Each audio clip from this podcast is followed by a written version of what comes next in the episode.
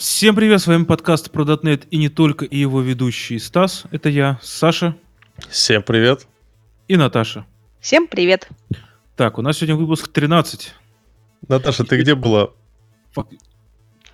А если честно, то я скаталась в Москву вместе с нашим коллегом Станиславом Сидристом и послушала, как он рассказывает про Garbage Collector и пересказывает книжку Кокоса Dot Memory Management. Слушай, я так представил себе ситуацию, значит, такой... э, Ладно, я надеюсь, Стас меня не убьет после этого, но я представил себе ситуацию, знаешь, такой... Все садятся в круг, э, за спиной у Стаса потрескивает камин, э, он открывает книжку и говорит, глава первая. А ты знаешь, он примерно таким голосом и рассказывал. Такие вещи, которые нужно рассказывать вдумчиво, неспешно, зато один раз послушаешь и сразу поймешь. То есть я посмотрела на то, как он дает свои лекции, на то, как он презентует какой-то материал, и на мне на самом деле очень понравилось. Мне кажется, что именно такой способ подачи наиболее эффективный для усвоения. Ну да, слушай, хочу сказать, я на доклады Стаса Сидристова еще, блин, когда Juno, когда, ну не Juno, но Медлом был, ходил, мне очень нравилось, собственно говоря.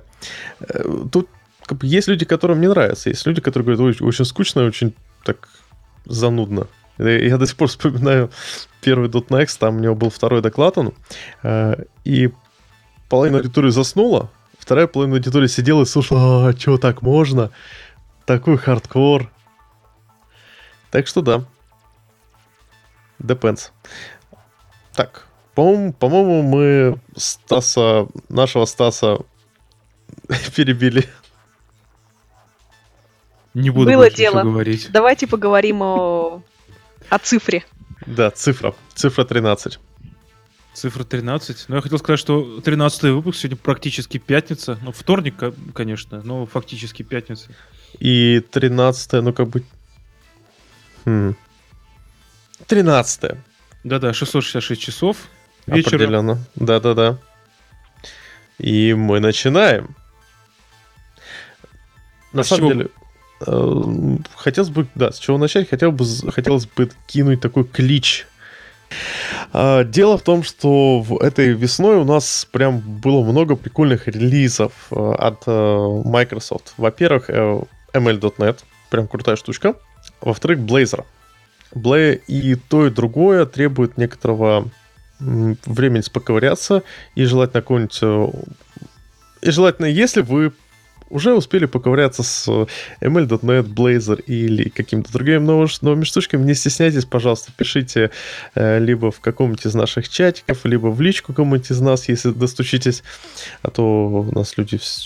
Не знаю, я всем отвечаю, а остальные... э, Может, ребята деловые, у них там как, как называется, секретарь не успевает разгребать почту.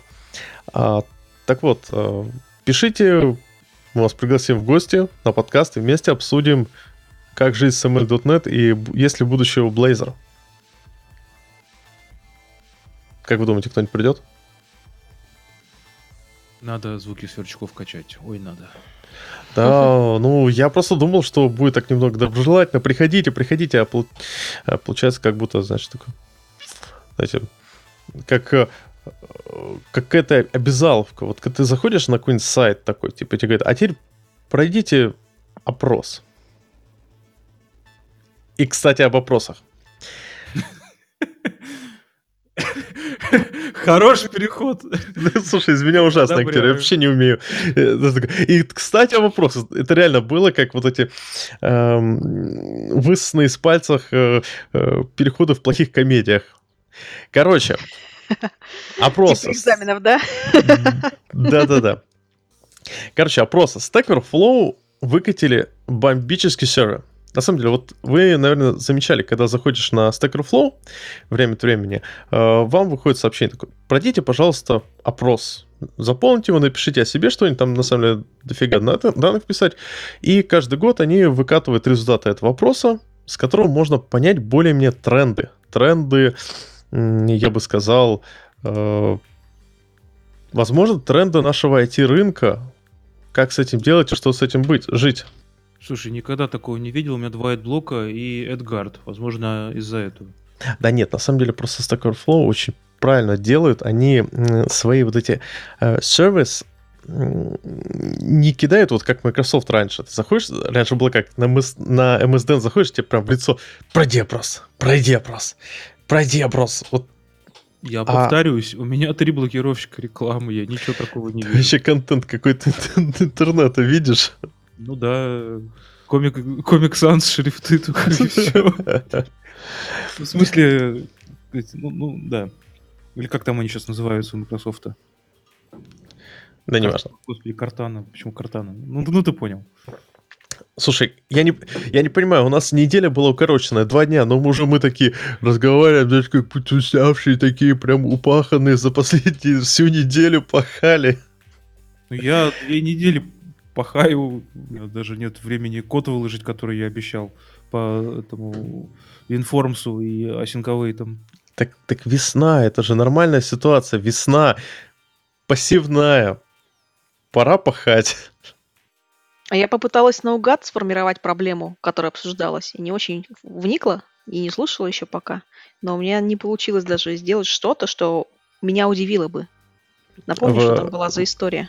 В результатах сервера или ты про что вообще сейчас Про говоришь? винформы, которые сейчас Стас упомянул. А, один наш коллега написал э, в качестве обучающих материалов три программы с использованием асинковейтов. Одна консольная, вторая DPF, третья WinForms. И WinForms у него э, код отработал не так, как он ожидал. У него был цикл, внутри которого вызывался await одного из методов, и последний await вернул управление э, наружу, у него выполнился э, всё- весь остальной код, только после чего у него вернулось управление обратно в метод и доделалось тело цикла после этого авейта. Так как у него там был вывод в консоль, у него строки в консоли получились перепутанные местами. Он, к сожалению, код уже удалил, так что надо воспроизводить это все дело. Но я помню, Жаль, было. жаль. Для этого нужно немного испачкать ручки в WinFormsах. А, Да ладно, это ж, представляешь, это, это прикосновение к истории. Может, Silverlight тогда еще выкатить, а? Так, ладно, давайте э, нашего дежурного некроманта... Кто, кто оживил дежурного некроманта? Так вот, об, о некромантии не разговаривать мы не будем. Давайте поговорим о Stack Overflow сервере. Вообще, это на самом деле очень интересный опрос, потому что его прошли ну, достаточно большое количество разработчиков из, э, я бы сказал, что большого, достаточно большого количества стран. То есть там, понятное дело, там куча США, дофигища Европы, э, очень много Индии, и есть даже кто-то из ЮАР, Нигерии, Кении. Кстати, нигерийские программисты. Так вот. Ну, Так может, нам- дауншифтеры американские какие-нибудь? Слушай, это экстремальный дауншифтинг поездка в, Еги- в Нигерию. Там хотя, тепло. Ну да, может для них э, поездка в Россию это дауншифтинг экстремальный. Как там? Don't take your boyfriend. Э, Мгм.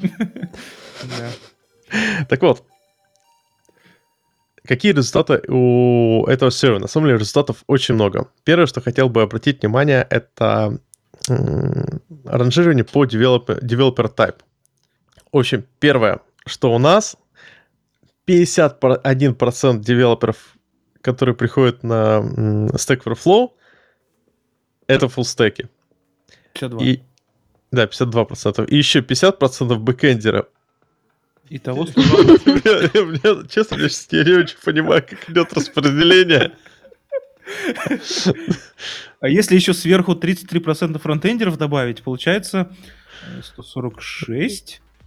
Да, в- в- ничего не напоминает. Не, на самом деле, на самом деле, когда проходил это survey, я насколько помню, там просто ты можешь указать, что ты, допустим, девелопер full stack и, например, студент и, например, educator, ну там как чек-листы, э, чекбоксики. Мне кажется, вот этот набор дев- developer stack означает, что человек чуть-чуть фуллстечит, но на деле он либо фронтендер, либо бэкендер. И тут у нас вытекает интересная, любопытная фраза. Как вы понимаете, что 50% бэкэндеров и только 32% фронтендеров. Я думаю, это легко объяснимо, потому что фронтендеры, они, они же умеют на JavaScript прям в базу писать, поэтому они фуллстеки. Нет, я про то, что а, почему такой разброс? Мне казалось, что фронтендеров э, чуть ли не больше, чем бэкэндеров, если послушать Я последний тебе хайп. фронтендеры считают себя фуллстеками наверняка. А, то есть, как бы, типа, бэкэндеры э, пишут, я бэкэндер и фуллстек, а фронтендеры, э, типа, что я тут буду фронтендера прикидываться? Я бэкэндеры пишут, что они бэкэндеры, а фронтендеры, они наверняка ставят галочку, что они фуллстек, потому что они когда-то в своей ноде э, писали код или писали что-то прям в базу. Ага, а кто-то пишет, что они фронтендеры, э, мальчики-верстальщики? Ну, может, две галочки ставят. Или так нельзя. Да, Хотя, судя там, по количеству, можно. там можно ставить две галочки, то есть... э, Ну вот, сегодня он фронт... ну, Не знаю, два дня в неделю фронтендер, три дня в неделю фуллстек. Поэтому можешь поставить обе галочки. Ну да. А, очень интересная, на самом деле, тема, связанная, как ни странно, с девопсами. То есть девопсов мало. Вот сколько лет идет вот этот, вот этот хайп вокруг девопсов? Сколько лет идет, лет идет вот это, я бы сказал, а, обширное обсуждение того, что всем пора, нам нужны девопсы, нужны хорошие девопсы, а хороших девопсов все не приходит и не приходит. Им дают много-много денег, они не приходят и не приходят. Я думаю, просто DevOps требуется в больших интерпрайзных кровавых проектах, потому что в проектах поменьше ты сам себе DevOps. Ну, что ты, я не знаю, докер компост не напишешь, или что ты не настроишь CI в GitLab, ну, господи, я тебя умоляю. Тебе не нужен в этом случае отдельный DevOps. Справедливо, справедливо. То есть, э, а вот такой же серьезный DevOps, тут же нужно еще понимание нормально линуксовых систем, как бы, э, а не просто там, не знаю, в, в Ansible написать там э, пару строчек. На А вот по поводу не, прох- не приходит, не очень понятно. А, линуксоидов, насколько я понимаю, в мире должно было быть много. Почему ты говоришь, что они не приходят? А Может, мне не кажется, не так, мне кажется, не так много. Нет, я к тому, что вообще девопсов э, недостаточно. Их всегда недостаточно. И линуксоидов э, это кажется, что много. Ну, факту- больше, чем виндовых администраторов-то по-любому, особенно в Нет, мире. нет, нет, нет. В, в этом и дело, что э, в Windows админов всегда было больше, они просто не были такими активны, не было какого-то такого э, прям дружного сообщества, которое, ну, в- можно сказать, генерировало тонну контента, как э, с Linux. Извините, мы все знаем про лор, но про какой-нибудь вор мы м, особо не знаем. А линуксоиды бы не выжили просто. Вот они и объединялись, всякие Да-да-да, э, да. Linux User Group. А что ты понимаешь под э, линуксоидами? Кстати, да, вот сейчас это уже не очень актуально, потому что Это люди, как бы, которые Маздай умер. Э, В докер-файле написать э, правильный имидж словом Linux? Или, или что? Да-да-да, вы все правильно ты отметил. Ну, погоди-ка, и докер Нет, я не- думаю, что это, д- это люди, которые умеют настроить демона, а не сервис. Слушай, докер тебя не спасает а, от того, чтобы думать о том, какой у тебя Linux, как оно у тебя будет работать и так далее и тому подобное. И Подождите минуточку. Почему нет? Если для запуска того же с- дотнетного э, приложения тебе нужно указать базовый имидж, который Microsoft собирает. А И потом тебе нужно настроить демона, а не сервис. Где? В докере? Ну, если см- см- смотря как ты собираешься запускать свое приложение. Ну, смотри, если ты хочешь вот прям сделать с нуля систему, вот прям от нуля до продакшена, тебе нужно, э, ты, конечно, можешь сделать там в AWS, в Fargate это развернуть, э, но абсолютно прям 100% это не избавляет от тебя от мысли о том, как это будет работать внутрях. Ну, хотя, конечно, вероятность того, что проблем не возникнет, да, существует, но в крупных проектах я бы... Не да, существует. да, не существует. Скорее, да не знаю, банальная ситуация. Вон, э, вспоминаем классическую проблему. Почему в Linux постоянно, э, как бы, точнее так, ты заходишь на, на рабочий Linux машину, смотришь количество оперативки и такой, вся занята. Ты такой срочно берешь э, ребутать компьютер и все такое, хотя на самом деле это все memory map от файла. И система нормально работает. Это просто особенность Linux. И, кстати, в Windows сейчас э, похожие особенности возникают. И просто вот такие, такие знания, которые специфичны для линуксоидов, для Linux админов, они ценны, э, и они приобретаются не просто так после прочтения парочек, хотя да, они приобретаются после прочтения достаточно объемного количества книжек об внутреннем устройстве Linux. Просто насколько глубоко тебе сейчас во времена докера нужно знать Linux? Так докер-то, он, док, так смотри, докер там внутри на Linux машине у тебя, по сути дела, э, приложение крутится в Linux, на линуксовом ядре. Э, тебя Нет, докер избавляет от тебе внешних... Linux совсем не нужно, а про то, что... Почему? Там, где ты разворачиваешь сам контейнер, сам, где ты запускаешь сам контейнер, насколько много там нужно знать про Linux? Так нет, погоди, вот у меня приложение внутри докера крутится, оно же не просто внутри докера крутится, оно крутится э, на Linux ядре, по сути дела, просто контейнер, э, он докерский со своими правилами, а вот э, сама операционная система, в которой крутится приложение, оно линуксовое. И как часто ты туда заходишь, в этот контейнер? Ну, давай так. Не, ну с такой позиции, конечно же, не каждый день проблема с э, э, этими э, траблшутингом. То есть, когда тебе нужно что-то по трэблшутить, тогда уже необходимо знание. Ну смотри, если ты сам создавал э, свой Linux image, на, основании, на основе которого ты запускаешь свое приложение, тогда, конечно, да. Но ведь можно взять и готовый, который уже ты имеешь есть well-known issues, которые можно нагуглить, как решить если они есть вообще. Э, погоди, я, если я создаю приложение, программу новую, то я сам как бы создаю и имидж.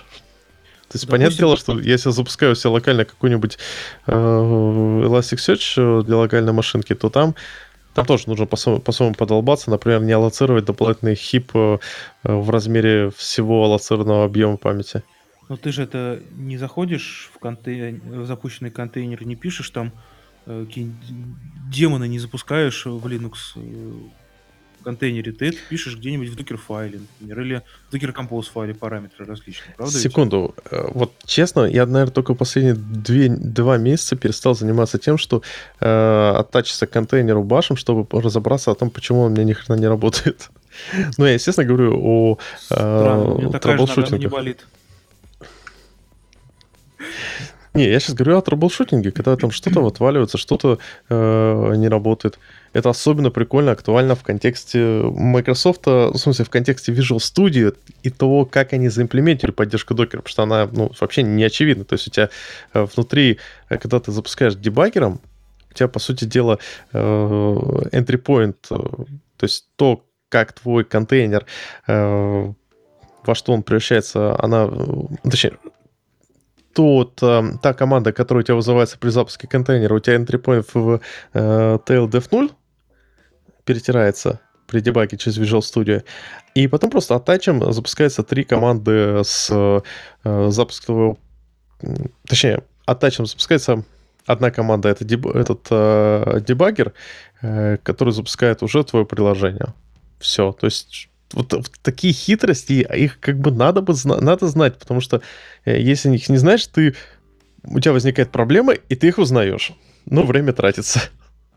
Кстати, вспомнил где-то год назад, что ли, времена, когда Дон Кихот боролся с Телеграмом, и происходили массовые баны IP-адресов, ребята в последний э, день на проекте не могли подключиться дебаггером Visual Studio к, это, к докер-контейнеру. Оказалось, что он пытался скачать какую-то тулзовину при каждом старте контейнера, Visual Studio пытался скачать, э, по адресу, IP-шник которого был, оказался заблокирован утром того дня.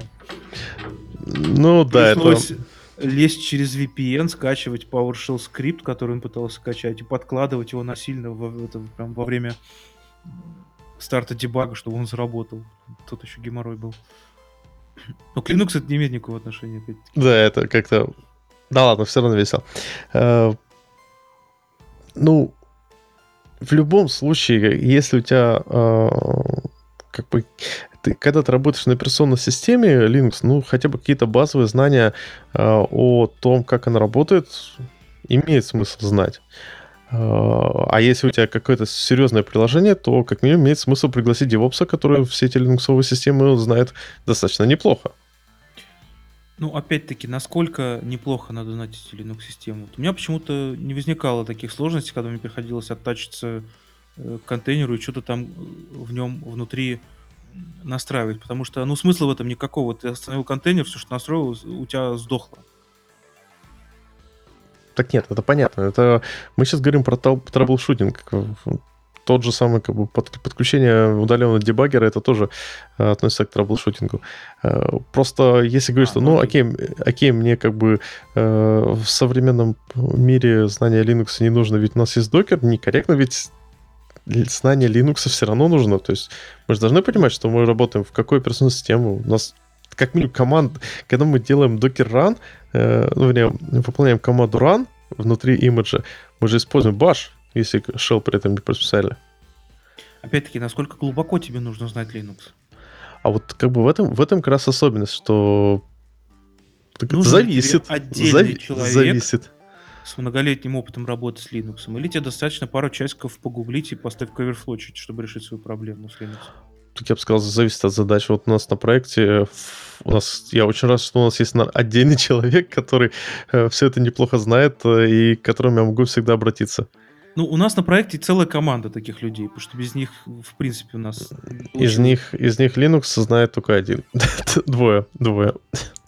Mm-hmm. Ну, именно на нормально, глубоком уровне. Ну, понятно.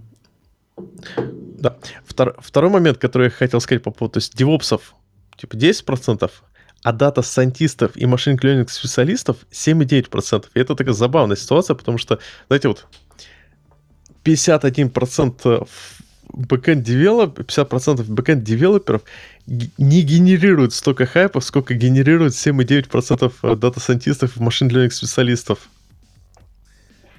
И Возможно, это... хайп понимает не они, а, скажем, HR-специалисты или компании, которым нужно вложиться в маркетинг, чтобы Саша, э, привлечь, там, не знаю, инвесторов, например. Ну, то есть ты компания, ты говоришь, у нас используется блокчейн и machine learning, и инвесторы тебе больше доверяют, а, собственно, одного дата-сайентиста со свежего, со студенческой скамьи ты берешь, и, в общем-то, тебе как бы профит.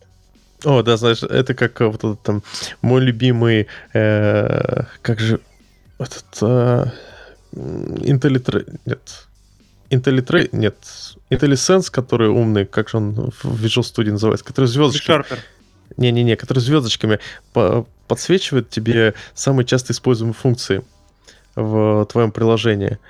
IntelliCode. Угу. Вот. Ведь сказать, типа, у нас система, основанная на машин-ленге, мы обучая, обучили на э, нескольких сотен этих, э, как он называет, э, репозиториев и поняли, какие функции у тех или иных классов э, используются как можно чаще всего. А Ребят. зачем обучать, если можно было тупо посчитать? Да! Черт возьми, так и есть. Это как бы простейшая статистика, причем э, уровня первого курса. То есть ты по сути дела, собираешь, э, э, строишь ранжирование по частоте, и потом говоришь, ну вот у нас последние, вот, вот типа у вас самые частые используем функции, вот они. То есть это никакой не rocket science, это даже, не знаю, это, это легче, чем э, на фронтенде да, это, не знаю, это, это легче, чем, это всяко легче, чем настроить нормальный веб-пак. Да, тут не хватает сзади маши... э, мартышки, которые... Да-да-да. А, Саш, ты помнишь, когда появился блокчейн, когда на хайпе он стал ага. Э, везде светиться, стали появляться даже компании, которые э, кофе продавали под названием блокчейн кофе. И у них обороты от такого росли там на сотни процентов. Кофе, блокчейн, рост продаж? Да, на 300% у ребят выросли продажи кофе. Это давно было? Я, я извиняюсь. подробности не помню уже. Знаете, да, все знают э, сорт кофе, который производит мартышки. Вот, вот, вот блокчейн кофе. Ты, ты а. про, про то, что Стас сказал? Лювак? Лювак же? Нет, нет, я просто пошутить хотела. То есть есть кофе, который мартышки производят. Они их едят и не до конца переваривают. Да, это да, это замечательный левак. сорт кофе. А, левак, это мартышка левак. Я думала, способ поставки там, не знаю, Вообще в левак. Россию. Да-да-да. Первые поставки, левак. На самом деле, на самом деле это, это реально makes sense, потому что это способ ферментации кофе. Там, кстати, Нет, нет, я понимаю, как бы, я не спорю, просто и потому очистки. что блокчейн А здесь применить, я думаю, как бы примерно так же, как, э, ну, необходимость применения блокчейна в этой ситуации примерно такая же, как э, необходимость применения обучения в Да слушай, подсчете там- числа использований. Фишка была просто в хайпе. Вот у них то ли продажи выросли, то ли инвестиции у них выросли, привлеченные со стороны. Я точно не помню, давно было уже. Ну, ты едешь на своем гироскутере, потягивая э, с- э, Смузи. Да, потягивая смузи, спасибо. И, и- и думаешь, ну мне надо купить кофе. И там так, кофейня у Ашота и кофейна блокчейн. Ну ты где возьмешь? Кофеек. В Старбаксе. А, точно, Старбаксе, конечно К чем я говорю? Не, кроме шуток, на самом деле, ну, давайте честно, это хорошая технология, она make sense, ну, хипстота хипста. Да, давайте, let's move further. У нас есть более интересная тема. У нас вообще тут Stock Overflow, по-моему, мегабайт с- с- веса страница с э, сервера. По количеству... Вот мне очень понравился следующий раздел э, Years since learning to code. То есть сколько людей, какой у людей опыт э, кодирования, опыт программирования, профессиональный, непрофессиональный и прочее. И это очень забавно и грустно одновременно, потому что вот раздел Years Coding Professionally, то есть в нем меньше 5 лет 41% респондентов. От 5 до 9 лет 26% респондентов. А дальше идет все сильно-сильно по неспадающим. И у меня возникает вопрос. Ребят, Старички не ходят на Stack Overflow, они знают все и так. Ну, Блин, да. твою ж налево. Я только хотел сказать, мы что, не знаю, в менеджмент уходить, что ли? Эм, Тут на самом деле depends. А, когда ты ходишь на Stack Overflow, Саш, ты помнишь картинку такую? Это прог- программи- быть программистом совсем не нервная работа. Там старич- старикан такой изображенный подписью Сережа 22 года. Просто, может, не доживают до больших. Да, да, да. Нет, я про то, что а, да, я согласен. Скорее всего, просто более алдовые программисты. Но давайте честно, но я не верю, что а, эм, разработчики с опытом а, 15-19 лет, их всего 7% от э, всего количества разработчиков. Я просто боюсь, что существует такая маленькая проблема в том, что люди, которые уже 10 лет разрабатывают, они забивают часто, очень часто забивают на то, чтобы изучать что-то новое. То есть у нас наблюдается вот такая ситуация, которую не должна наблюдаться в нашем мире айтишном. То есть приходит человек, у него до 5 лет, он активно изучает новые технологии, он активно пытается решать задачи, которые до этого не решал, э, ищет за, ответы на Stack Overflow для этого. А потом, после там условных э, 15 лет э, экспириенса, он практически перестает изучать новые технологии, новые э, вещи, так, которые бы требовали от него вот этого банального э, необходимости пойти на Stack Overflow и узнать, как сделать правильно. Ну или просто как сделать ту или иную вещь. Повод поп- поплакать ты, конечно, хороший заметил, но у меня другая версия произошедшего. А, новички лезут на Stack Overflow, а старички просто идут читать мануалы и разбираются самостоятельно. Или исходники читать. Да, и еще лучше исходники. В наше время, как бы, юнит-тесты. зачем вообще что-то задавать про C-Sharp, если и так все понятно? Пошел юнит-тесты посмотрел и понял, как работает. Кстати, кстати, Наташа, я абсолютно с тобой согласен. Вот сейчас ты, ты- ты- Я хотел встроить холивар и, и соглашаюсь, так неинтересно. Да, простите, вот недавно случай, я когда gRPC на- начал прикручивать к нам в приложение, я же, я же не на Stack Overflow ходил смотреть, как это работает, я именно на исходни, в исходнике пошел смотреть. Ну, правда, на Stack Overflow там ничего особо не было помогающего решить мою проблему, поэтому я пошел в исходники. Кроме того, еще один point. А, на Stack Overflow обычно спрашивают что-то достаточно простое, а старички решают проблемы более сложные. Да, да. И я бы сказал так, я больше всего Stack Overflow, когда писал под Android и iOS, потому что вот именно задачи в духе э, вот у меня есть, как мне вызвать какую-то такую опишечку. Вот опишечку, как ее вызвать правильно. Вот тогда приходилось э, лазить в Stack Overflow. Э, сейчас, я не знаю, э, ну, просто API Android и iOS, они в свое время очень быстро развивались, поэтому ты просто не успевал перечитывать всю эту тонну документации, которая появлялась. А тебе нужно было решить простую задачу. А сейчас действительно ты понимаешь, что тебе проще зайти, сесть спокойно, прочитать весь, всю эту документацию по там, новому ASP.NET, э, по новому нормальному, не знаю, реакту, и все будет хорошо, да. Наташа, ты абсолютно права. Блин, такой, как, такую притчу испортила. Не, хороший поинт на самом деле. А, опять же, комментарий нашего общего знакомого о том, как к нему пришел 15-летний человек и что-то ему там не ответил. Из последнего дотнета, например. Говорит о том, что... это возраст или опыт работы? Опыт, опыт. Возможно, а. я оговорилась. Да, такой поинт есть у людей. Меняются приоритеты с возрастом все-таки. Так не, нормальная ситуация. Я хочу сказать, что вот тут сильно depends. Давайте честно, если человек как бы э, приходит... Э, и, давайте по-другому. Э, очень многие люди с какой-то момент э, стараются... Э, вот у них есть цель, выполнить задачу, они ее выполняют. Они перестают смотреть, какие новые фичи языка, они даже часто замораживают, типа, зачем мне использовать C-Sharp 6, э, когда 4.5 неплохо работает. Ой, а я еще, очень ничего. я еще вброшу некоторых людей реально ограничение по стеку на работе от заказчика или еще чего-то. И, и у них пропадает интерес к изучению, потому что они не могут это применить в каком-то живом проекте. Да, да, да, да, это вообще ужасная ситуация. То есть ты вроде как бы изучаешь, тебе хочется, хочется, хочется это применить, а тебе такой, ну знаете, у вас э, вот этот новый язык программирования, он не дает... Э, какие бенефиты вы получите от того, что будете использовать C-Sharp 4.5? Ну, значит, нужно программистам качать софт-скиллы, и уметь продавать не только технический долг, но и новые технологии. Валить нахрен от этих, э, от таких работодателей надо просто и все.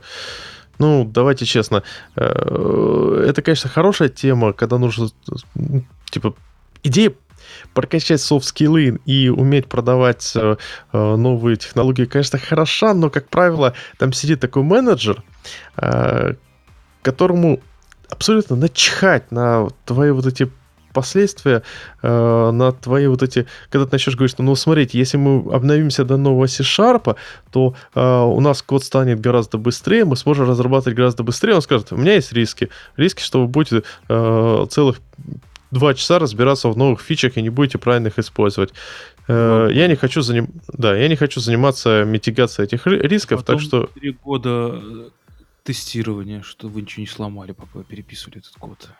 Вот, вот, да, да. Ну, к тому, что тут даже не вопрос переписывания, не вопрос э, перехода. Просто люди, которые занимаются сейчас стратегическим решением задач, им глубоко по боку вот этот э, э давайте перейдем на новую версию языка программирования. Так что... Ты обоснуй с точки зрения бизнеса, почему это может быть полезно. Если это э, сократит косты, упростит саппорт и вот вопрос обоснования хороший. Мне очень... Не, ну действительно, сократит, уменьшит, увеличит, это все прекрасное, но Саша отметил самый страшный поинт, это риски. Вот этот момент на самом деле очень сложно обосновать. Ну, так найдите способ, когда риски будут минимальными. И тогда уменьшенные косты вполне могут перевесить. Для рисков у тебя должна быть система с тестами, хорошо настроенная, с хорошим mm-hmm. кавером и все такое. И если у тебя нет этого, то можно не начинать разговор, мне кажется. А можно я задам вопрос? А с чего вы решили, что э, косты уменьшатся, что скорость разработки увеличится и прочее? Я к тому, что как это раз... показать э, заказчику. Я вот вспоминаю классную тему. Kotlin. В свое время Kotlin э, была даже крутая статья с исследованием от того, что разработка на Kotlin увеличивает скорость разработки на Android в какой-то там довольно ощутимый процент. на какой-то довольно ощутимый процент. И это было реально круто. И вот это был как раз вот прям упор на то, что вот, ребята, переходите на Kotlin, что за два месяца у вас будет небольшая просадка по производительности, а потом вы прям как попрет, э, прям попрет. А это, вы, насколько знаем, что в андроиде как бы с обновлением Java есть небольшие проблемы, и с получением фичей новых Java есть небольшие проблемы. Kotlin это чуть не единственный способ нормально работать с ну, функциональном стиле. А это на фронтенде, где сейчас как бы функциональный стиль наше все. Так и что, эта история вообще помогла привлечь э, разработчиков и убедить их? Э? А мы это дальше видим по статистике. Kotlin, он как бы сейчас довольно ну, используется часто. Это как бы, э, я бы сказал, второй язык после Java, после чистой Java на андроиде. Так что это, это, это круто. Но вы понимаете, что это целая компания занялась специальной статистикой, сбором статистики, э, проверкой экспериментов. Э, я даже не знаю, что конкретно они там такого делали, для того, чтобы э, вот убедить вот таких начальников, которые сидят говорят, ну, я не знаю, зачем вам это нужно.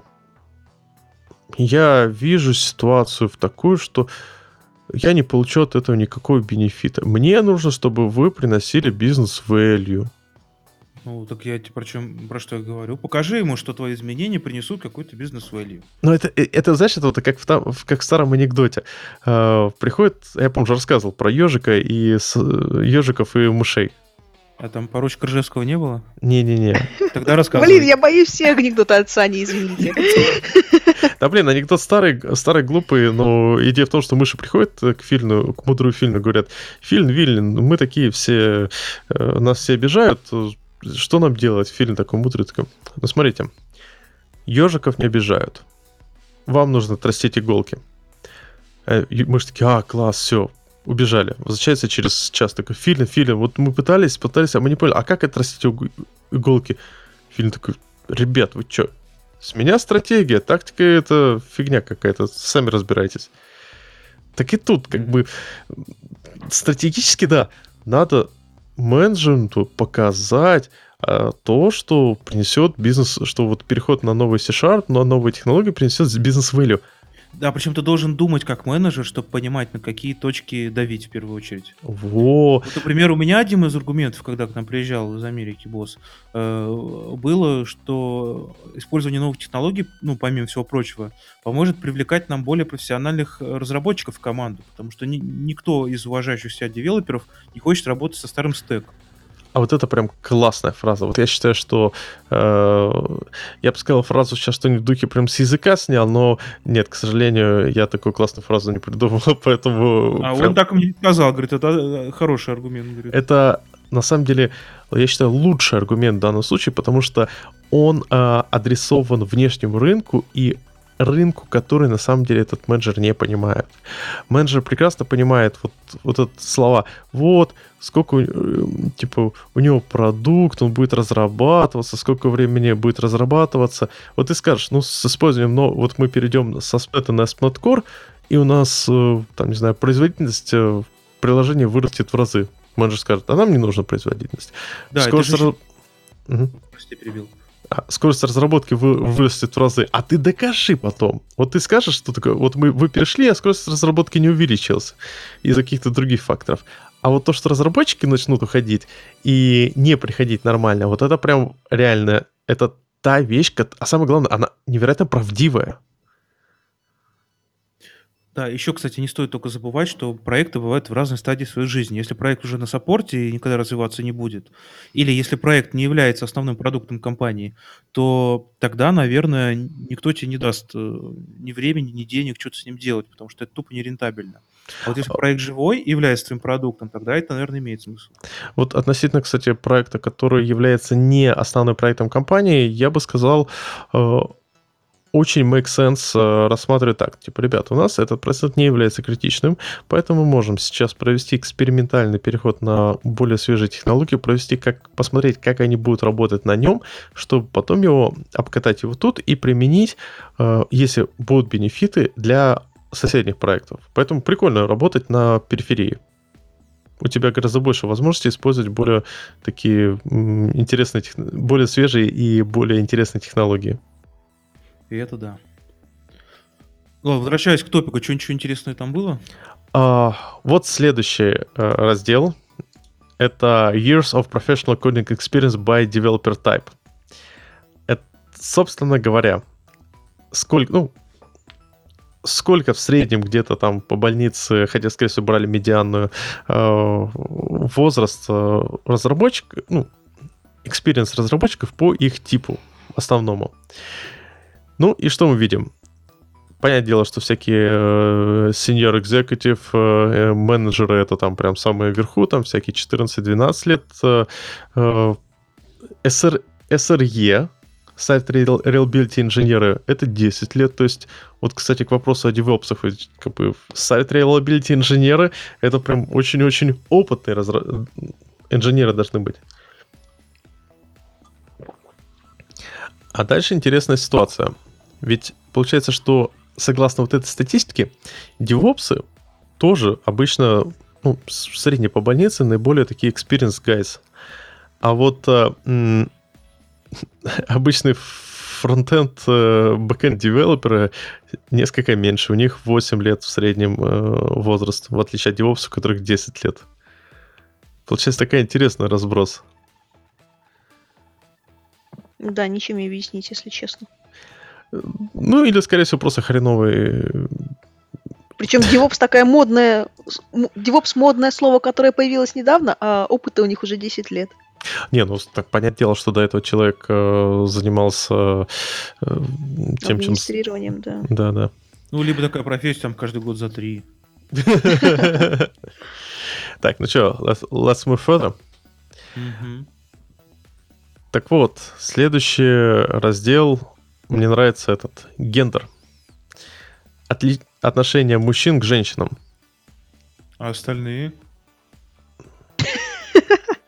Там есть раздел, там есть man, есть? woman Серьезно? and... Uh, да, man, woman и non-binary, gender queer or gender non-conforming. И 1,2%. С... Да, да, да. И помните, как в соцпарке нонконформистов, так и тут. Ну, что тут видно? Если говорить про всех респондентов, то тут 91%, даже почти 92% мужчины. Наташа. Да. Почему вас так мало в IT? Потому что много девушек стало только в последние годы. А если ты возьмешь коллектив, в котором средний возраст в районе 30 и 10 лет опыта работы, там будут девушек, я не знаю, один к 10, так и есть. Но не было тогда девушек, вузе... не, не учились. На потоке было из 300 с лишним человек только две или три девушки, по-моему. Да брось ты, мы с тобой на одном курсе учились, и нас было 12. А ты нас не замечал. В смысле, Наташ, ты со Стасом в кафедру. Да, мы на разных кафедрах, может быть, потоки разные были на каких-то лекциях, но в целом нас было, по-моему, 12. Вот. И, и про собеседование, вот из последних 50 э, собеседований девушек приходило только три, по-моему. Из них две работают у нас на проекте сейчас. Хорошая статистика. Хотя да. ты шовинистическая свинья, ты что? Завалил какую-то из э, на собеседовании? Как ты мог? А ее не к нам собеседовали. Так что я не знаю, прошла она, не прошла. Блин, не получилось. Ну ладно, ладно. Ты смотри, там на тебя этот, найду, найду право на тебя. Вряд ли. В общем, в общем, ладно. Дальше там ниже идет интересный график. Эм, отличие количества графика, графика, где по оси абцисс количество разработчиков, а по оси, по оси ординат э, отношение э, женщин, мужчинам к женщинам. То есть там и тут... Хорошие и не очень? Нет, ну количество мужчин и женщин в этой профессии. И девопсов, похоже, одни пацаны, что девопсы сисадмин это, ну, в принципе, логично. Как бы э, фронтендеров, как ни странно, там доста- ну, достаточно много э, дизайнеров девушек, фронтендеров девушек, дата-сайентистов, но, но и то, обратите внимание, это 1 к 10, чуть, чуть больше, чем 1 к 10 э, этот, э, отношения. То есть даже там количество девушек, э, одна девушка на 10 парней. А у, допустим, девелоперов, э, бэкэндеров и фуллстеков э, так э, вообще 1 к 15. По поводу дево- девопсов и администраторов, ну что я тебе могу сказать? Ну, не любят, видимо, девушки аниме. Да-да-да-да. Скорее всего, кстати, вот маленький автопик, но я в свое время, не знаю, любил аниме, и я был безумно удивлен тому, что девушка смотрит другое аниме. Вообще. Я забыла название для этого аниме, которое смотрят девочки, не смотрят мужчины. Вот уж точно придется эксплисит контент ставить. Бока на пику. Так, ладно, мы тут сейчас в завтрака с- скатимся. У нас серьезный профессиональный подкаст. Ага, конечно. В общем, а, следующий раздел прикольный по поводу возраста и опыта по странам. И тут как бы, на самом деле, ребята, средний возраст девов, девелоперов, вообще участников Stack Overflow вокруг тридцатки. И только в Индии 25. Но я снова отмечу, что старичкам это дело просто не нужно. Да нет, просто к тому, что в Ин- Из Индии они в Ин- в Америку уезжают, куда, видимо, вот. А, ну, кстати, make sense. То есть э, в Индии э, самое адекватное, да, релацируется. Да, это, кстати, прям логично. Так, ну что, слушайте, Кстати, из всего мира сейчас, я думаю, самое адекватно релацируется, потому что рейты в Америке Спасибо. все-таки драматично выше, чем... Очень приятно, Наташа. Спасибо большое. Пардон? Э, Ну ладно, команда, неадекватов. Что случилось? Э, Let's move. А, Да, следующий раздел это... э, Тут мне тоже, что мне м, понравилось. То, что ты сказал, что самые адекватные релацируются, а мы тут все сидим в А. Да. А, Так вот, там был такой вопрос. Что вы предпочитаете, в реальной жизни болтать, общаться или онлайн? И, ребята, в реальной жизни спасители Stack Overflow предпочитают общаться в 60%, э, 60% респондентов предпочитают реальную жизнь. Ну, то есть Так это много, очень много, неожиданно много. Да, потому что у нас, как бы, извините, мы айтишники, мы привыкли там за компом сидеть. Так, ладно, это было смузи. А это кто- общение э, в каком смысле в реальной жизни? Когда ты по офису подошел и спросил, какого хрена Возможно. такой кривой код, так тут понятно, потому что в чате тебе могут часами не отвечать, если у них есть более, более важные дела. Когда ты подходишь сзади и берешь коллегу за плечо, у него вариантов не остается, как снять наушники. Ненавижу таких людей. Ладно, больше не буду. Ненав- Ненавижу таких людей. Ты сидишь, слушаешь музыку, у тебя как бы полностью отключен, отключение а, инпута вн- внешнего, потому что у тебя в ушах музыка, а глаза в коде. Ты сидишь, пишешь, пишешь, пишешь, и сзади тебя так и п- по плече. Да! Не дай бог, ты еще там, не знаю, музыку из хорроров слушаешь. Нет. Да. В общем, пошли дальше по технологиям, потому что по технологиям там прикольно. Ну, классически. Самые популярные языки программирования, слэш скриптования, слэш разметки, слэш что-то там. Погодь, погодь, тут интересный э, блок. Какой конкретно человек э, оказал наибольшее влияние на технологии в этом году? Ну, понятно, первое место Илон Маск, 30%. Я нашел А на какие только- технологии он указал, извиняюсь, в Stack Overflow? Ну, Нет, для людей, люди спрашивали, то есть по их мнению. А, in general. Ну, Да. не, не на. Stack Overflow, а in general. У него же там Tesla, это SpaceX. Я опечатку нашел, написано Тим Кук, э, правильно, Тим Apple теперь. В смысле? Ну, президент США назвал, сказал Тим Куку, что он теперь Тим Apple. Да. Класс. Ну, смотрите, с другой стороны, э, Тим э, Кук, он Сатья Наделла обгоняет Тима Кука. Так тебе, как тебе такой Илон Маск? А что Илон Маск там на первом месте? Да. Э, Ладно, мне больше нравятся те люди, которые написали Me Myself. Я А. считаю, что... Так, если учесть, что принимали участие только реально люди, которые это писали, из, из них 2,5% ответили. Так, сколько всего человек получ- принимало в вопросе? Да нет, ну, Очень репрезентативная выборка. нормальная выборка. Как, что есть, с тем мы работаем. Так вот, самые популярные языки программирования. Как вы думаете, какой самый популярный язык программирования по версии Stack Overflow? Это вот к вопросу о Тиобе и всяким... Вот конкретно Тиобе индекса, который, по-моему, вот так... Ты а, нас спрашиваешь или Да, слушателей? ну, в- ну, Я думаю, самый популярный язык программирования ну, в современности JavaScript. именно, exactly. А где это, я не могу найти. А, Там следующая ссылочка. А, еще надо, ага. О, И- да. При этом в, извините, пожалуйста, в Тиобе индексе, вот прямо сейчас последний JavaScript по- на седьмом месте. Я к тому, что вот когда народ говорит про Тиоби индекс, э, это такая... А, а, а Visual Basic по-прежнему растет, растет, по-прежнему популярен и обогнал C-Sharp, и сейчас уже, ну, вряд ли приблизится к питону, но похоже, что у него есть все шансы. Да. Да, ладно, это TOB индекс вообще можно... Мне, мне кажется, там просто стоит система рандомизаторов. Слушай, ну и JavaScript, он популярен на Stack Overflow, понимаешь? То есть я думаю, что аудитория других языков, возможно, все-таки не Stack Overflow, а GitHub, сорцы и прочее. GitHub еще больше JavaScript, но там другая причина из-за Node Modules. Да. Но обратите внимание, что C-Sharp э, прям, ну, 31%. И растет, И растет, как бы, и PHP... форсит. Да.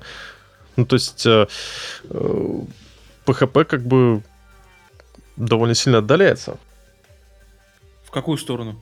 От хвоста или от головы отдаляется? под хвост. Под хвост удаляется. Понятно. Ничего, там дальше сейчас поинтереснее будет тема, э, связанная с... э, потому что дальше идет самый любимый язык, самые любимые языки. И, слушайте, я не знаю, по-моему, уже несколько лет подряд это Rust. Все любят Мгм. Rust. Никто на нем не пишет, но все его любят. Я думаю, Бобук пишет. Ну да. Э, Ну, кстати, молодец. Так вот, питон. Вот, кстати, питон, вот любовь к питону, я честно... Сколько знаю питон, столько, столько я слышу фразы, типа, я люблю питон, питон прек- пит- прекрасен, питон замечательный. И честно, я тоже люблю писать на питоне, но если бы мне сказали писать что-то серьезное, какой-нибудь крутой бэкэнд на питоне, э, я бы сильно перестал его любить. Из-за понятных причин. И у меня просто возникает ощущение, что большинство людей, которые любят питон, они любят его, потому что пилят что-то такое простое из разряда скриптики, скриптования. Как у него с перформансом? Да, слушай, все нормально.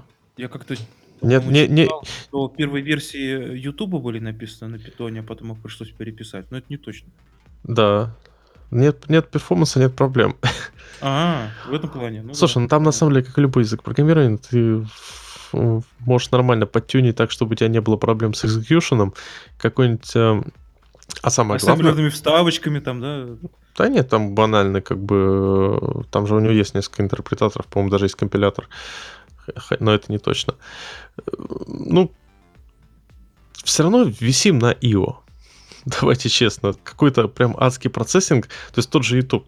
Ютубу не нужен, не нужно устраивать какой-то жесткий, э, железобетонный, супермощный адский процессинг э, данных э, с пересчитыванием всего на CPU. Ютубу нужно было настроить нормальный input-output. И с этим может справиться как любой язык. У них Там- конвертация апплодженных э, видео проходит в э, несколько расширений, ой, не- несколько разрешений. И сколько она времени идет? Вплоть Очень до долго. дней. Если это 4К, он обрабатывается последним, и, судя по наблюдениям, котор- ну, судя, в общем, по теории заговора, там специально стоят э, дилеи, которые отодвигают комплит видос в 4К на несколько дней, э, тупо, чтобы он стал менее популярным, и чтобы не нужно было место на диске расширять. А, тип, в смысле, а зачем? Типа... э, Много а, весит. там ранжирование. А, ну Да. логично, потому что чем популярнее, чем популярнее видосик, тем э, больше тебе нужно этих э, репликационных нот выкатить, потому что у тебя 4К эта видяшка должна быть не просто вот на одном сервере в Лос-Анджелесе висеть, а она должна быть на э, нескольких сотнях э, реплик э, по всему миру. Возможно. Да. И дорого. Видимо, дорого. Очень дорого, очень. Так, так YouTube до сих пор он не окупается. Хотя не знаю, может сейчас окупается, год назад не окупался. А, так вот, самое любимое C-Sharp. Го чуть-чуть обогнал C-Sharp. И тут я хочу сказать, мы сейчас говорим о языке, который прям на хайпе, хайпе, хайпе, хайпе, хайпе. Ну, я про Go. И язык, которому как бы... м, сколько уже лет? Почти десятка. Да. А самое интересное, что C-Sharp сейчас более любим, чем F-Sharp. А что за язык? Потому что у F-Sharp не нашлось любителей, потому что некому писать на практике. Потому что ты введешь F-Sharp, у тебя коллеги не смогут поддерживать твой код. Да нет, тут, ну, нет, когда мы говорим про любимый язык, мы как раз говорим про язык, который э, ты не можешь использовать, но ты его любишь, ты его хочешь использовать. И скорее это как бы э, ты, то есть там же раздел most loved, dreaded and wanted languages. То есть ты, почему Rust такой популярен? Потому что все хотят использовать Rust. Все говорят, Rust это круто. Да. Первое, где Хаскель? Один мой коллега очень расстроится. Второе, что за интересные такие языки программирования WebAssembly и Assembly? Ну, Assembly понятно. А веб, ну, Assembly. Ты уверен, что это язык прог- программирования? Ну, Нет, это не ассемблер, это Assembly.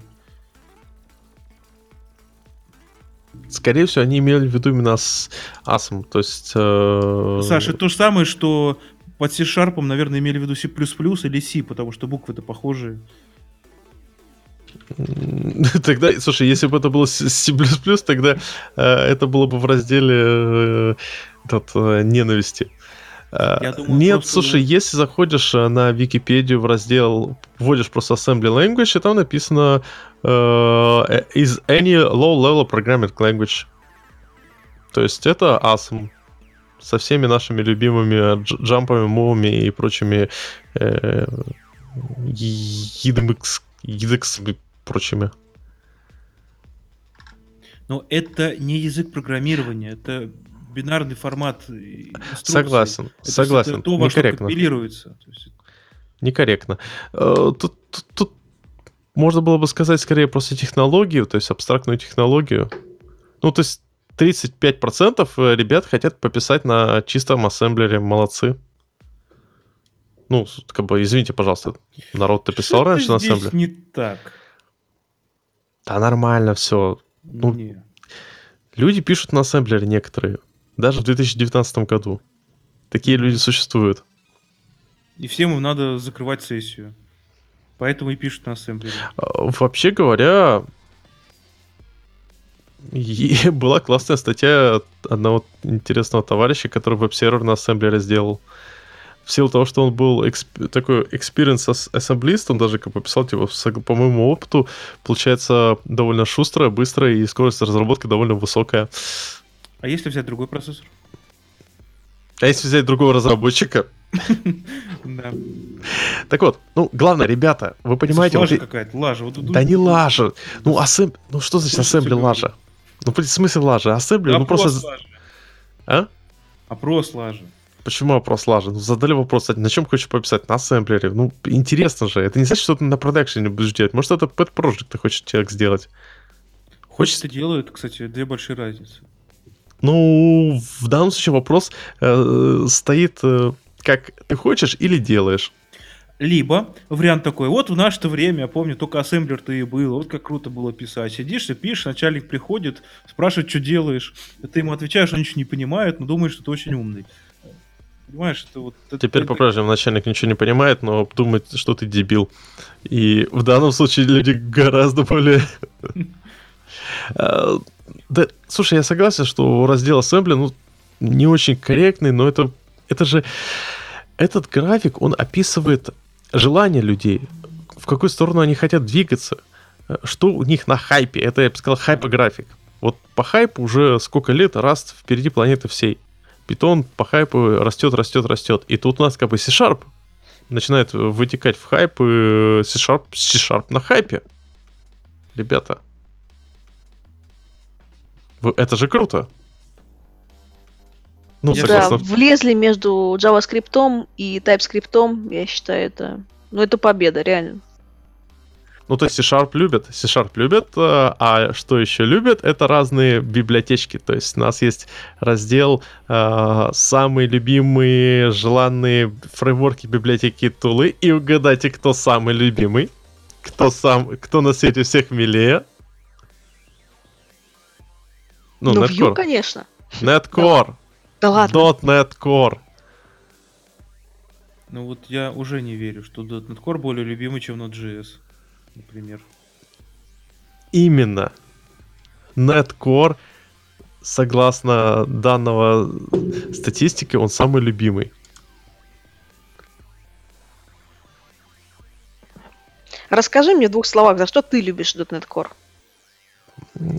Я считаю, что потому что взяли э, старый experience, именно э, .NET, и оставили только самое лучшее. Ну, я сейчас скорее говорю об ASP.NET Core, о EF Core.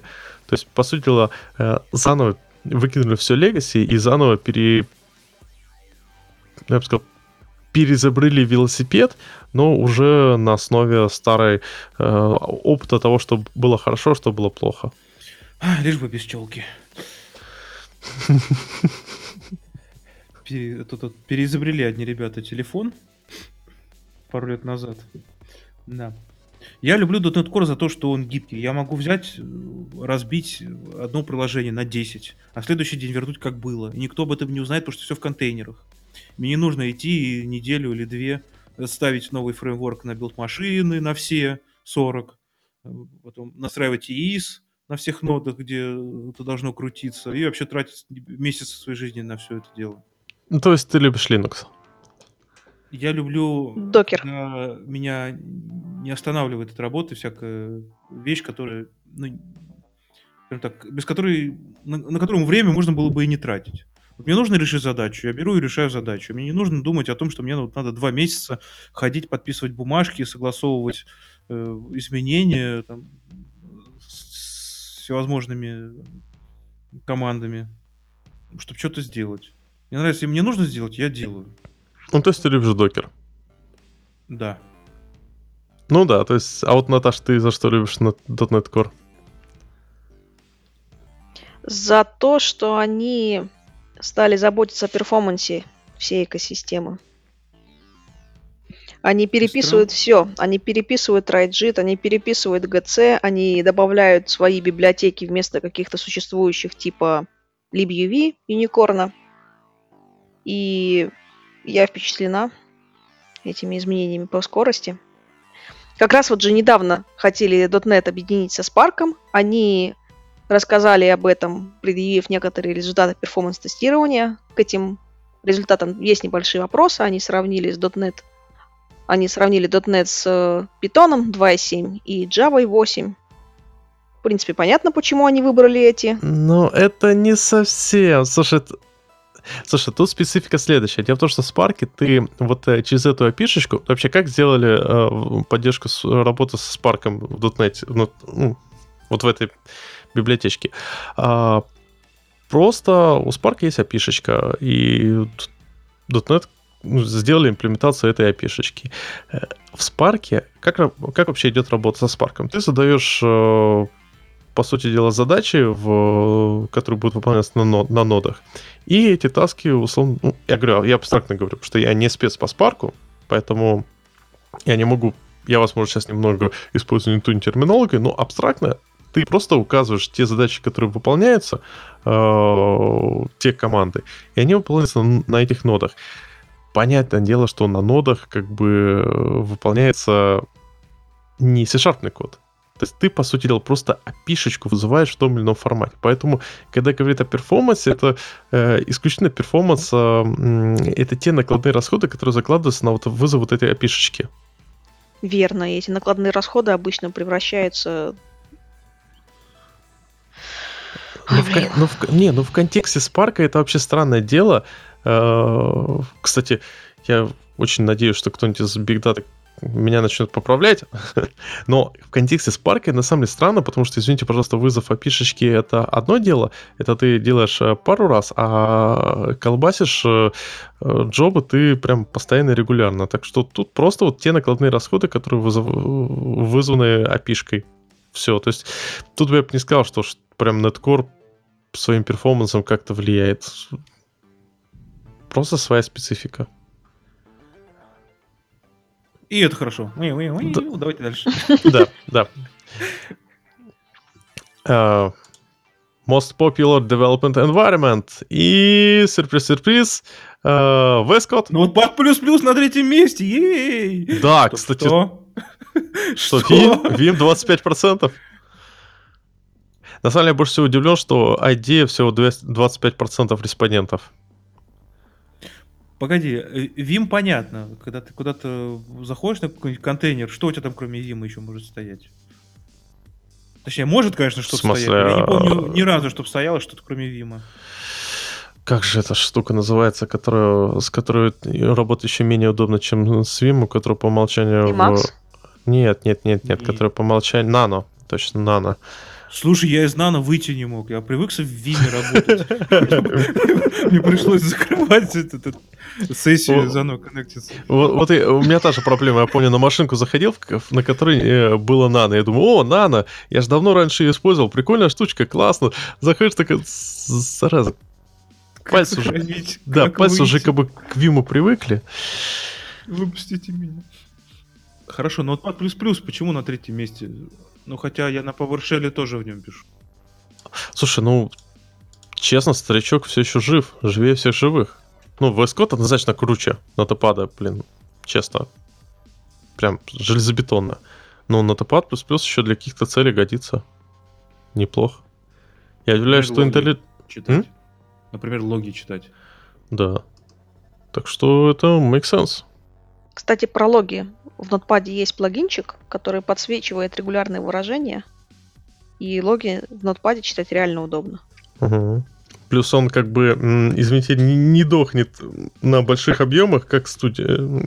Дохнет. Как VS Дохнет еще как.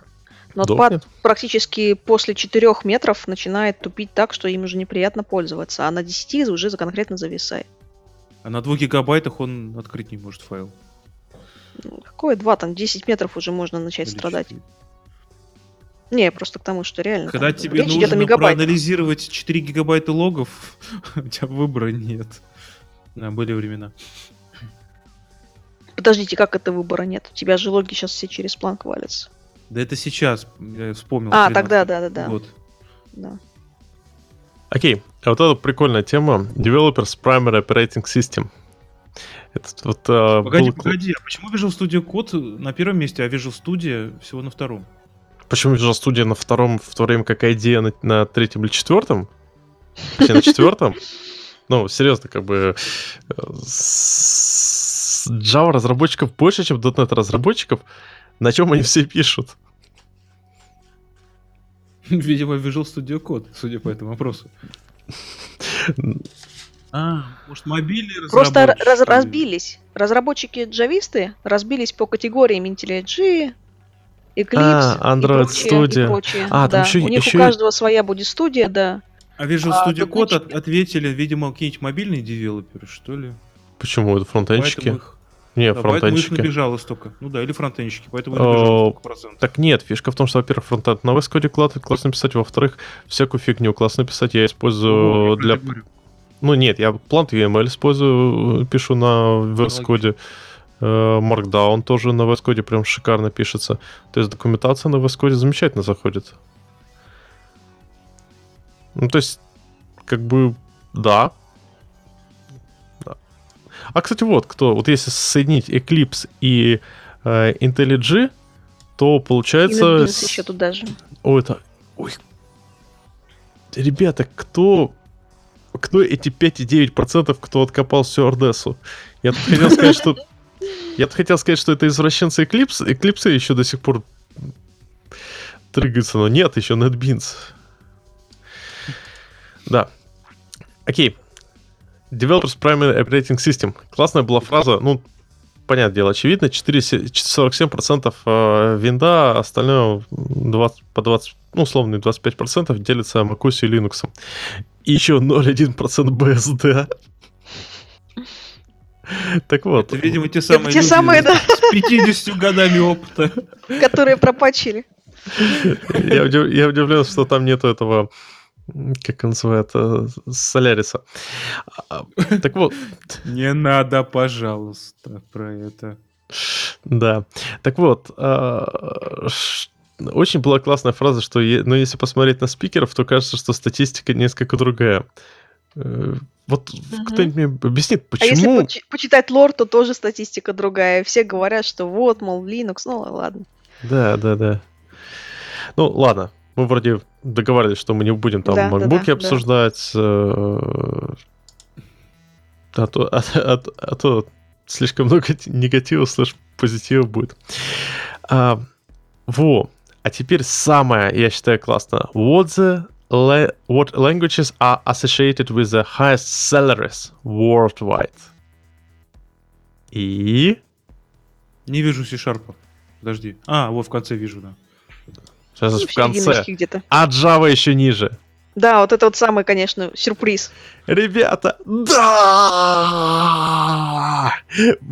Я знаю, что это полная как бы чушь, и эта выборка не репрезентативна, и она относится к worldwide, то есть ко всему миру, то есть это, извините, пожалуйста, э, до нас не до... Ну, никак не заэффектует, но все равно, да, до C-Sharp разработчика получает больше джавистов, yes. Хорошо, давай пойдем с первого места. Clojure. Оба разработчика на Clojure, они хорошо, ну, как бы высокопрофессиональны, поэтому получают больше остальных. Дальше. Sharp. Та же самая история. А вот с Go сейчас обидно было. Ну, слушай, тут мы уже, мы уже обсуждали, что на Go просто сейчас очень много пишется... э, почему-то пишется всяких high-load систем, в которые раньше просто отправляли плюсовиков. Просто потому что нужно что-то прям компилящееся прям тут. При том, что как performance Go уже 25 раз мы обсуждали, что не особо... э, Ну, Go это не значит, что прям супер performance. Э, Просто как бы альтернатива такая, как бы какие альтернативы? Java э, не так хорошо скейлится, то есть там, там как бы другие проблемы. То есть- Типа платной поддержки Oracle, которая скоро появится. О, да, ну да, именно это. Ну вот скала, кстати, тоже в скалах, в скале хорош, хорошие зарплаты. Ну, но в любом случае, неважно, мы победили Java. Я считаю, это, это, это здорово. Это прям здорово, шикарно. И я бы вот в А конце... давай переключимся на United States и посмотрим, что э, там C-Sharp на последнем месте, ну, на предпоследнем. Выше него находится даже Ruby, Java, что еще, э, Kotlin. Dart. Вообще все находится. То есть, понимаете, что в США C-Sharp разработчики получают столько же, сколько HTML, CSS верстальщики. Да. И, кстати, вторая строчка говорит нам о том, что второй разработчик был, клона Clojure был не из США.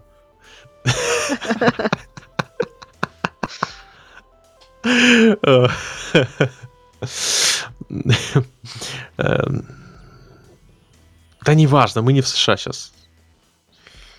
Хорошо, переключай обратно на Global. Да, вот это, это гораздо приятнее.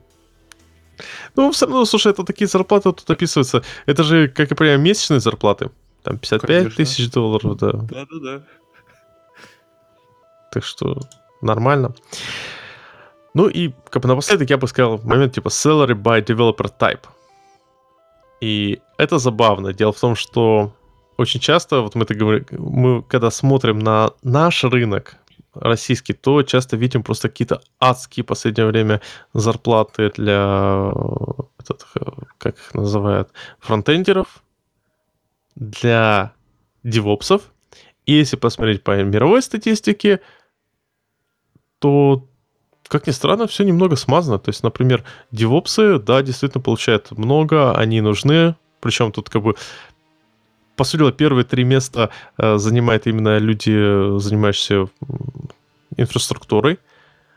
ну, engineering manager, это, наверное, подразумевается именно вот как бы... CTO. Да. А, CTO? Ну ладно. Второе, третье место — это люди, занимающиеся инфраструктурой, то есть э, SRE и DevOps. А в то время как фронтендеры, они типа где-то там внизу в конце. Что довольно странно, смотря на наши зарплаты. Да просто Вот очень много России. людей, много джунов, много медлов. А, скорее всего, нет. Скорее всего, причина в другом. Очень много сейчас эм, аутсорсят в страны третьего мира, ну, типа нас, именно фронтенд. То есть э, бэк... э, Это сейчас при- обидно было.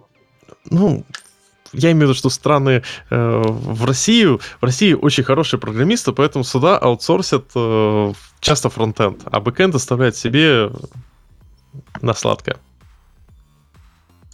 Вообще не знаю, как на сегодняшний день, но еще недавно э, русская команда девелоперов это считалась очень большим плюсом, особенно когда тебе надо инвестиции у инвестора получить. А мы это Да, обсу- шутки были, да. Да, да, это Артем говорил в прошлый раз. Вот-вот. Да. Так что не надо тут. Так, ну что, давайте подумаем. В конце, что из этого мы узнали? Для нас. Вот мы уже час обсуждаем э, Stack Overflow Survey. Хотя нужно обсуждать ASP.NET Core, э, тре- третий превью ASP.NET Core. Вернее, на- просто .NET Core. Четвертое превью, третьего Core. Четвертое превью. трот- Все заговариваться стали, да. Тебе надо поправить функцию округления.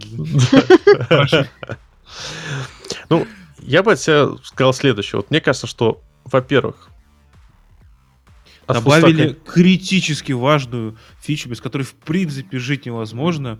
Это WinForms Chart Control. да. Блин, мы уже перешли на обсуждение неткора, да, давай. Ну да. нам, на- нам нужно оправдывать э, тот факт, что у нас подкаст .NET и не только. У нас был раздел не только, теперь .NET. Теперь обратно к .NET. да. А, да, да ладно, слушай, я считаю, что это хорошая фича. Chart Control WinForms в .NET Да. Core? Ты подумай, знаешь о чем? Это чарты. Я скорее думаю о том, что это WinForms. Нет, просто чарты. Значит, что можно Data Science делать.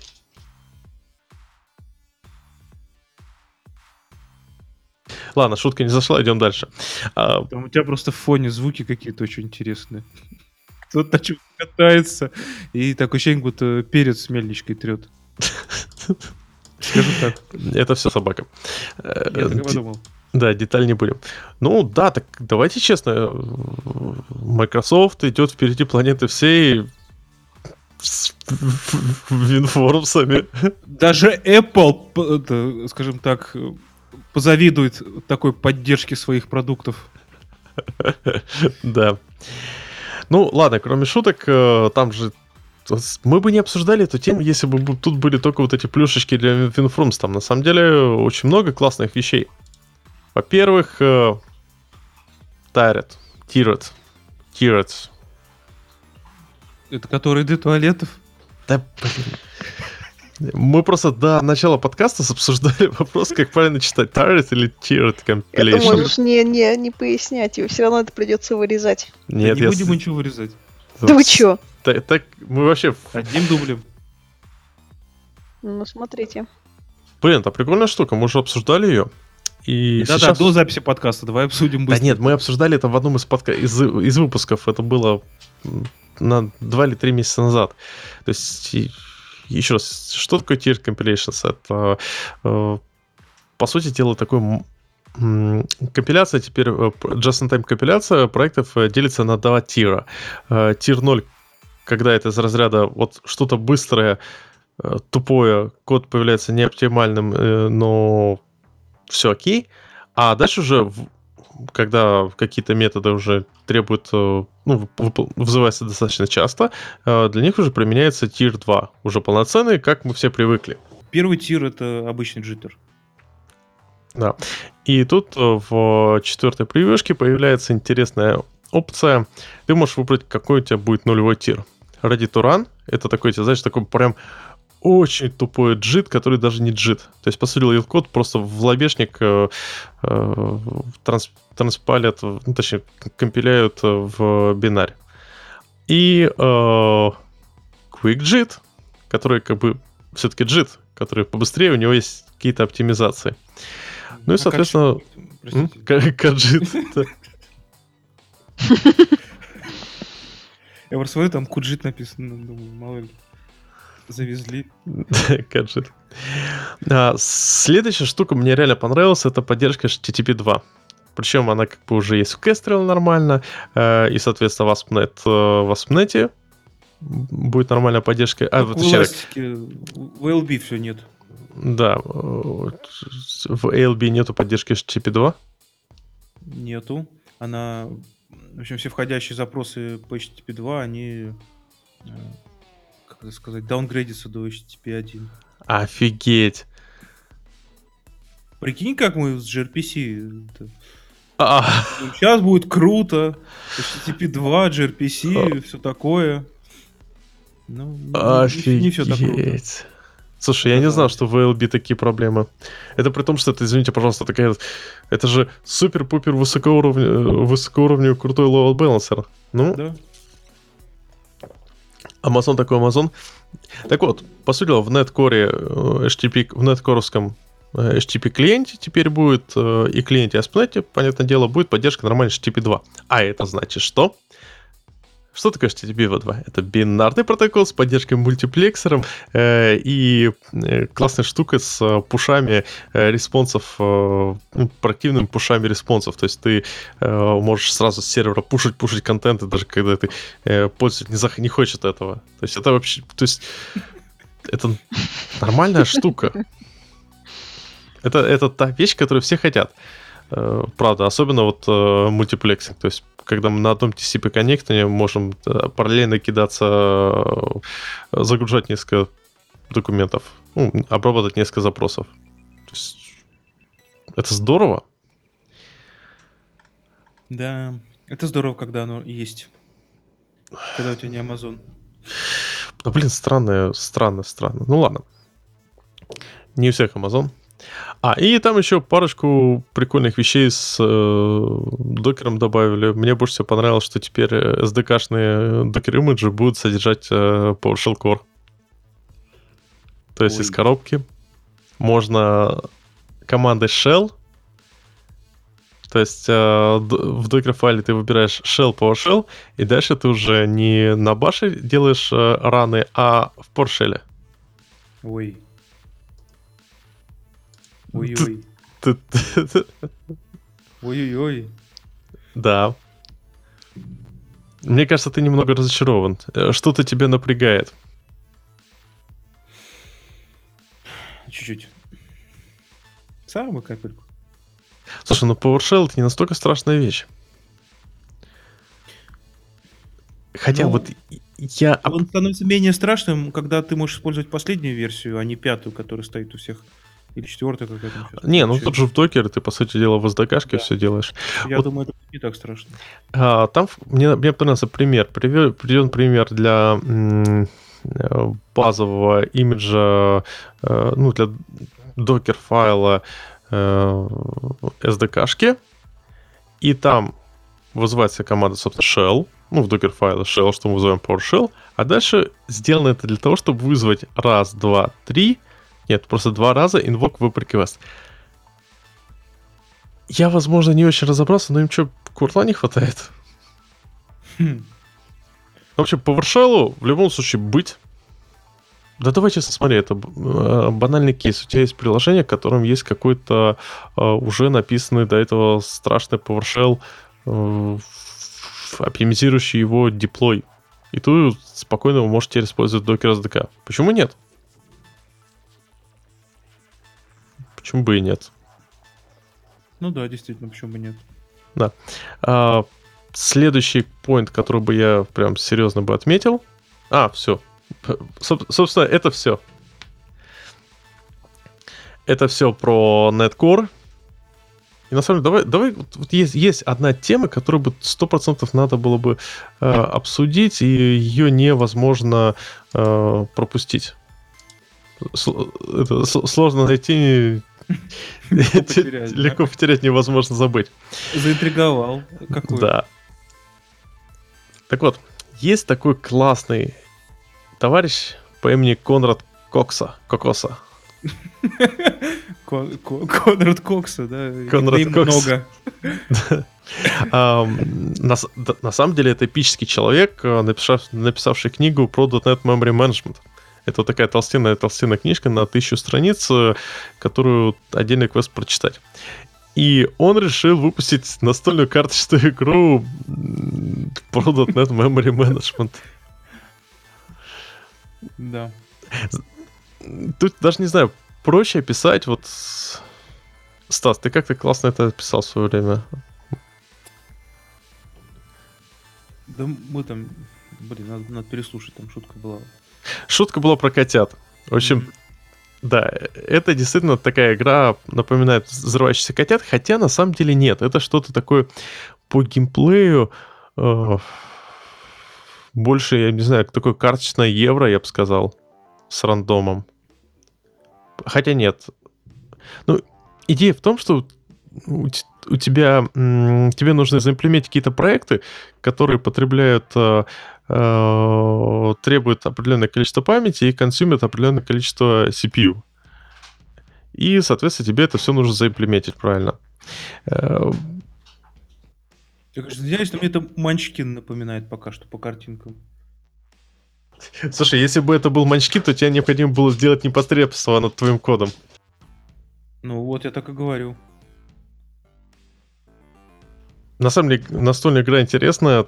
Давайте честно, не так много настольных игр про .NET Memory Management. Вот в этом я поиграл. Я помню, э, играл как-то в Манчкина первый последний раз. Последний, потому что мы играли то ли 6, то ли 8 часов. И это было очень тяжелый удар для неокрепшей психики человека, который Манчкина видит впервые. Ну, тогда все, наверное. Да? Ну что ж, таким получился 13 выпуск. Мы обсудили аж целую тему. Ну, зато, зато разобрали по косточкам. Как? Обсудили. С вами был подкаст про и не только. Всем спасибо, что слушали. Всем пока. Всем пока. Всем пока.